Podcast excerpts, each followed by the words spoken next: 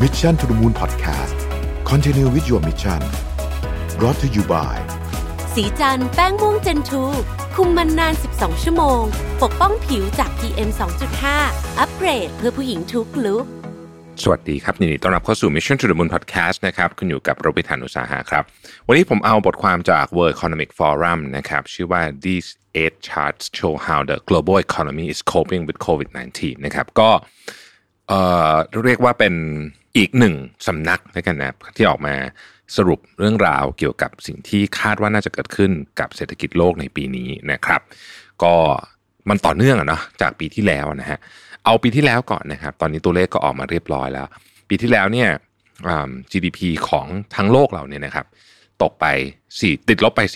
4.2%นะครับแต่ว่าในธีมของรายงานฉบับนี้เนี่ยต้องบอกว่าเขา ใช้คำว่า the tale of two halves เนี่ยคือมันเราจะเริ่มเห็นการแบ่งแยกที่ชัดเจน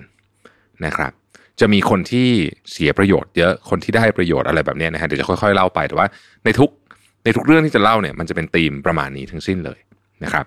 ปีที่แล้วเนี่ยทุกประเทศทุกภูมิภาคนะครับ ก็ต้องบอกว่าได้รับผลกระทบทั้งสิ้นนะฮะโดยรวมก็อย่างที่บอกนะครับ ติดลบไป 4.2%นะฮะอย่างไรก็ดีเนี่ยมันไม่ได้เท่ากันทุกที่นะครับบางที่โดนมากบางที่โดนน้อยยกตัวอย่างเช่นประเทศจีนนะครับ ประเทศจีนเนี่ยเป็นเศรษฐกิจขนาดใหญ่เพียงเศรษฐกิจเดียวเท่านั้นที่ในปี 2020เนี่ยนะครับ ในที่สุดหลังจากฝ่าฟันทุกอย่างมาเนี่ยก็ตัวเลขเป็นบวกได้นะครับบวก 2.3%ซึ่งไอ้บวก 2.3%เนี่ยก็ฟังดูค่อนข้างเยอะแล้วนะเพราะว่าคนอื่นเขาติดลบกันหมดใช่ไหมฮะแต่ว่าการบวก 2.3%ของจีนเนี่ยคือน้อยที่สุดในรอบ 44 ปีนะครับ ดังนั้นในปีนี้เนี่ยนะครับในปีนี้ปี 2021เนี่ยมีการคาดการณ์กันไว้นะครับว่าอาจจะนะฮะเห็นตัวเลข การเจริญเติบโต GDP ของจีนเนี่ยอยู่ที่ระดับ 8%ขึ้นไปนะ IMF บอกว่า 8.2%นะครับถ้าไปดูธนาคารต่างๆนะครับ ก็มีไล่มาตั้งแต่ 6 7นะฮะ11 ก็มีนะครับ 12 ก็ยังมีเลยนะครับ ล่าสุดผมเห็นเนี่ยนะฮะเอ่อ ถ้าเอาแค่ว่าขึ้นเอาเอาแปดเปอร์เซ็นต์แล้วกันนะเอาตัวเลขของ IMF มาคุยกันเนี่ยแปดเปอร์เซ็นต์เนี่ยเยอะมากนะครับ เยอะแบบดุเดือดมาก เพราะว่าเอ่อคืออย่าลืมว่าปี 2020 เนี่ย GDP ของจีนเนี่ยเป็นบวก เพราะฉะนั้น 8%หรือ 10%เนี่ยที่เราคาดการณ์กันไว้เนี่ยมันคือบวกจากของที่บวก แต่ว่า GDP ของประเทศส่วนใหญ่รวมถึงประเทศไทยด้วยเนี่ยนะฮะปี 2020 เนี่ยเขาลบกันหมด ลบมากลบน้อยเขาแตกต่างกันไป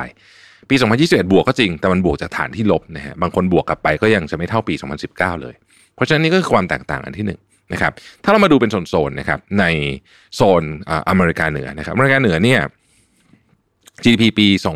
2020 เนี่ยติดลบไป8%นะฮะเอ่อ คาดการณ์ว่าปีนี้ปี 2021 จะบวก 4.5%นะครับ ในยูโรโซนนะครับ GDP ติดลบไป 10.2%ในปี 2020 คาดว่าปีนี้จะบวก 6%จะสังเกตว่าอันนี้ยังไม่กลับไปเท่าปี 2019 ทั้งคู่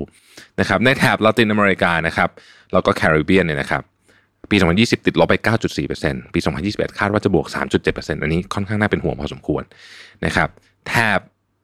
เอเชียกลางเอเชียใต้นะฮะเอ่ 20 ติดลบ 4.7%นะครับแล้วก็ปี 2021เนี่ยจะบวกที่ 3.3%นะครับ emerging market นะฮะเนี่ยคือจีนอยู่ในนี้ด้วยเนี่ยนะครับรวมจีนรวมอะไรแล้วเนี่ยปี 2020เนี่ยติดลบไปถึง1%นะฮะแล้วปีนี้เนี่ยจะบวก 7%นิดๆซึ่ง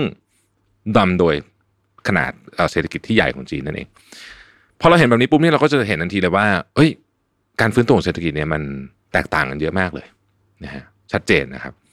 คือมีคนที่ฟื้นตัวเยอะ แล้วก็ ฟื้นตัวค่อนข้างน้อยนะฮะอันนั้นอันที่หนึ่งภาพรวมเศรษฐกิจ อันที่สอง World Economic Forum ใช้คำว่า the social divide นะฮะเขายกตัวอย่างสหรัฐอเมริกาเขาบอกสหรัฐอเมริกาเนี่ยนะฮะ Paul Research เนี่ยก็เอาตัวเลขมาให้ดูบอกว่าบรรดาเศรษฐีทั้งหลายเนี่ยนะครับโดยเฉพาะคนที่เรียกว่าเป็น billionaire ก็คือมีทรัพย์สินเกิน 1,000 ล้านเหรียญเนี่ยร่ำรวยขึ้น นะฮะเอายกตัวอย่างคนที่เราพูดถึงเยอะเนี่ยอีลอนมัสก์เนี่ยทรัพย์สินเพิ่มขึ้นเป็นเป็นแสนล้านเหรียญนะครับในปี 2020 ที่เขามีวิกฤตเศรษฐกิจกันทั่วโลกเนี่ยนะครับ แต่เศรษฐีส่วนใหญ่นะฮะทรัพย์สินโดยรวมเพิ่มขึ้น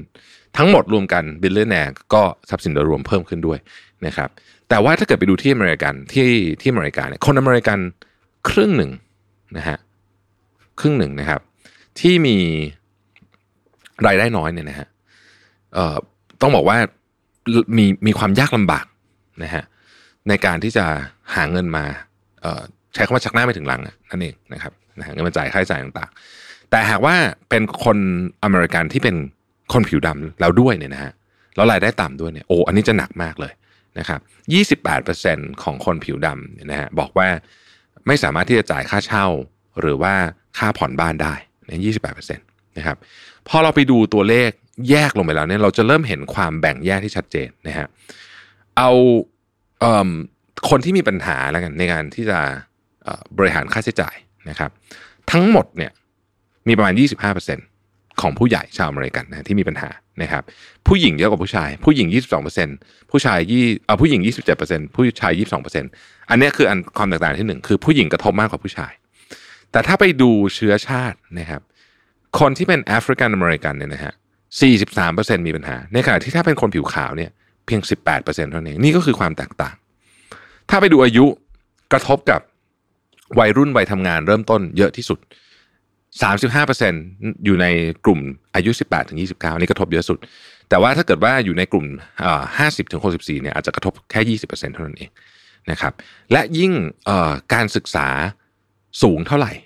นะฮะก็จะยิ่งกระทบน้อยขึ้นเท่านั้น ซึ่งอันนี้เนี่ยเราก็จะเห็นว่า เออ มันเป็นสิ่งที่จะน่าจะสร้างออปัญหาในอนาคตได้อีกนะครับ เรื่องของการว่างงานลักษณะคล้ายกัน ถ้าหากว่าคุณออไปดูตัวเลขการว่างงานของชาวแอฟริกันอเมริกันนะครับ แม้ว่าตอนนี้จะลดลงมาบ้างแล้ว แต่ยังถือว่าอยู่ในระดับสูงอยู่คืออยู่ที่ 11.3%นะครับ แต่หากว่าเป็นคนขาวนะฮะหรือว่าคนเอเชียเนี่ยจะอยู่ที่ครึ่งเดียวเองครับประมาณ6%เท่านั้นเองนะครับ ซึ่งอันนี้เนี่ย มันก็สะท้อนเหมือนกันว่า วิกฤตครั้งนี้เนี่ยแม้แต่ในประเทศอย่างสหรัฐอเมริกาเองมันก็กระทบคนไม่เท่ากัน ผู้หญิง คนที่มีชนกลุ่มน้อยทั้งหลายเนี่ยนะครับ หรือชาวแอฟริกันอเมริกันเนี่ยนะฮะคนอายุน้อยนะครับ แล้วก็คนที่มีการศึกษาน้อยเนี่ยกระทบมากกว่า เป็นอัตราส่วนที่มากกว่านะฮะซึ่งมันก็มันก็สะท้อนอะไรหลายอย่างนะสะท้อนโครงสร้างทางสังคมได้หลายอย่าง ในขณะที่ราคาบ้านครับไปดูราคาบ้านที่อังกฤษ ราคาบ้านที่อังกฤษเนี่ยนะครับเอ่อต้องบอกว่าทำไปทำมาเบ็ดเสร็จแล้วเนี่ยปี 2020เนี่ยราคาบ้านที่อังกฤษเนี่ยเป็น record high นะสูงที่สุดเป็นประวัติการเลยนะครับคือจริงๆต้องบอกว่ามันก็ค่อยๆ ขึ้นมาตลอดมันตกครั้งหนึ่งตอนปี 2008นะฮะแต่ตอนนี้เนี่ยราคาบ้านที่อังกฤษเนี่ยอยู่เฉลี่ยเกิน 240,000 ปอนด์ถือว่าเป็น record high เลยทีเดียวคำถามก็คือว่า เอ๊ะ มีวิกฤตเศรษฐกิจนี่อังกฤษก็โดนหนักโดนเรื่องโควิดหนักทำไมถึงเป็นอย่างนั้นนะครับ ก็หลายคนเนี่ยทำงานอยู่ที่บ้าน ก็เลยต้องการบ้านที่ที่ใหญ่ขึ้น ต้องอัปเกรด facility ของบ้าน อันนั้นคือสาเหตุนะครับแต่ว่าในขณะเดียวกันเนี่ย คนที่มองหาบ้านหลังแรกก็คือคนที่เพิ่งเริ่มทำงานต่างๆเนี่ยนะฮะไม่สามารถซื้อบ้านได้ เพราะบ้านแพงขึ้นนะครับ อันนี้ก็เป็นอีกปัญหาหนึ่งนะครับมันคือมันเป็นเป็นเป็นปัญหาเรื่องการดีไวภาพใกล้เคียงกัน กับที่สหรัฐอเมริกานะครับสหรัฐอเมริกาเนี่ยราคาของบ้านเนี่ยตกลงเล็กน้อยนะครับในช่วงที่เกิดวิกฤตเริ่มต้นนะครับ แต่ก็ค่อยๆกลับขึ้นมานะฮะก็ค่อยๆกลับขึ้นมานะครับโดยเฉพาะในเมืองที่มีคนหนุ่มสาวเยอะเนี่ยราคาบ้านยังคงเพิ่มขึ้นสูงอยู่ ซึ่งทำให้คนหนุ่มสาวจำนวนมากไม่สามารถซื้อบ้านได้นะฮะเรื่องของธุรกิจนะครับคำถามก็คือว่าพอวิกฤตโควิดมาเนี่ย ของขายเยอะแยะเยอะขึ้นน้อยลงยังไง ถ้าจะนิยามเป็นประโยคเดียว สั้น ๆ ก็คือ ของที่จำเป็นจำเป็นมากขึ้นพูดง่ายๆก็คือ ของที่จำเป็นเนี่ย คนซื้อเยอะขึ้นนะครับ อืมนะฮะคนคนซื้อเยอะเพิ่มขึ้นนะฮะเอ่อเทียบกับปีที่ผ่านมานะครับ ยกตัวอย่างเช่นทิชชู่อย่างเงี้ยขายดีขึ้นเทียบกับปีที่ผ่านมานะฮะเอ่อของพวกประเภทอาหารกระป๋องขายดีขึ้น ของที่ไม่จำเป็นก็จะไม่จำเป็นเยอะขึ้น นะครับของที่เป็นของที่มันไม่จำเป็นนะฮะในในเช่นเสื้อเสื้อผ้าเอาใช้ชุดเก่าได้อย่างนี้ อันเนี้ยก็ก็ก็ลดเยอะขึ้นเพราะฉะนั้นถึงว่ามันก็จะมีบริษัทที่ดีขึ้นในในวิกฤตครั้งนี้ แล้วก็บริษัทที่แย่ลงนะครับ ก็แบ่งออกเป็นสองอัน เขาไปถามเรื่องของ recovery นะครับเขาอันนี้เป็น m c k i n ข้อมูลจาก McKinsey นะฮะซึ่ง World Economic Forum เอามาใช้ก็ถามว่า เอ๊ะ พอมันเริ่มเศรษฐกิจเริ่มฟื้นตัวนะฮะอย่างตอนนี้เนี่ย คุณจะช้อปปิ้งเยอะขึ้นไหมนะฮะ ประเทศที่ตอบว่ามีแนวโน้มจะซื้อของเยอะขึ้นเนี่ยนะครับ แบบทั้งแถบเลยเนี่ยแทบทุก category นะครับ ตั้งแต่แอลกอฮอล์ไปยันเสื้อผ้าไปเรื่อง skincareร์ไปเรื่องหนังสือไปเรื่องฟิตเนสไปเรื่องอรถยนต์ไปเรื่องแม้แม้แต่เรื่องแม้แต่เรื่องการท่องเที่ยวเนี่ยอืคนชาติที่ตอบว่าจะซื้อเพิ่มขึ้นเนี่ย มีอยู่ประเทศเดียวฮะในในในการสำรวจของ m c k เคนซี่นะครับ เขาไปสำรวจประเทศใหญ่ๆเนี่ยประเทศเดียวที่ตอบก็คือจีนฮะจีนเนี่ยตอบว่าจะซื้อของเพิ่มขึ้นในแทบทุกหมวด เช่นเดียวกันกับอินเดียก็ก็ตอบเยอะเหมือนกัน อ่านน้อยกว่าจีน แต่ก็ตอบเยอะนะฮะจะซื้อของเพิ่มขึ้นนะครับในขณะที่ประเทศที่เหลือทั้งหมดเนี่ยนะครับอันนี้แก่ญี่ปุ่น อิตาลี สเปน เยอรมนี ฝรั่งเศส อังกฤษ แอฟริกาใต้ บราซิล และสหรัฐอเมริกาเนี่ยแทบทุกหมวด คนส่วนใหญ่จะซื้อน้อยลงนะครับจะซื้อน้อยลง เพราะฉะนั้นเราจะเห็นว่า แม้ว่าสัญญาณของการฟื้นตัวเนี่ยเริ่มมาแล้วนะครับ แต่มันก็ อืม มันก็มันก็เป็นที่ที่จริงๆ คือบางประเทศเนี่ยหลายคนก็ยังไม่กล้าใช้เงินนะครับซึ่งนี้ก็เป็นปัญหาหนึ่งภาพสุดท้ายคือเรื่องของ OECD ประมาณการนะครับ บอกว่า โอเค วัคซีนจะเป็นยังไงนะฮะวัคซีนจะเป็นยังไง คือตอนนี้เนี่ยนะฮะถ้าเราไปดูหลายประเทศก็จะมีข่าวเรื่องวัคซีนต่าง ๆ กันไป ณขณะนี้เนี่ยมีประเทศที่ได้รับการฉีดวัคซีนไปแล้วเนี่ย40 กว่าประเทศนะครับ โดยมีอิสราเอลเป็นประเทศนำนะฮะ ได้รับการฉีดไปแล้วเนี่ย21 คนจาก 100 คนนะนี่คือนำโด่งเลยนะฮะ ตามมาด้วย UAE 11 คนนะครับ บาเรน 5 คน อังกฤษ 4 คน อเมริกา3ไม่ไม่ถึง 3 คนเกือบเกือบ3คนนะครับเดนมาร์ก2คนนะครับไอซ์แลนด์1.4 คนอิตาลี 1.16 คนแบบนี้เป็นต้นสโลวาเนีย 1 คนใน 100 คนได้รับการฉีดวัคซีนนะฮะแต่อะไรก็ดีเนี่ยเขาคาดการณ์ว่าวัคซีนหลังจากนี้เนี่ยจะเร็วนะฮะที่อินเดียอินเดียเนี่ยตอนนี้เนี่ยเป็นฐานการผลิตวัคซีนที่ใหญ่มากๆนะครับรวมถึงวัคซีนของ AstraZeneca ที่อินเดียด้วยเนี่ยนะฮะเขาคาดกันว่าอินเดียเนี่ยน่าจะฉีดวัคซีนให้กับคนได้ประมาณ 300 ล้านคนนะครับถึงภายในเดือนอกรกฎาคม นะซึ่งก็ถือว่าเร็วมากทีเดียวนะครับวัคซีนตอนนี้ในอินเดียเนี่ย approve ไปหลายตัวแล้วมี local วัคซีนด้วยต่างๆนั่นนะนะครับ ประเทศไทยเองก็มีความจำเป็นที่จะต้องโฟกัสในในเรื่องของการ roll out วัคซีนให้เร็วเหมือนกันนะครับ ผมขออนุญาตเชิญชวนไปฟังนะฮะมันมีดาวอส agenda นะครับซึ่งเราสามารถเข้าไปชมได้นะครับ วันที่ 25 ถึง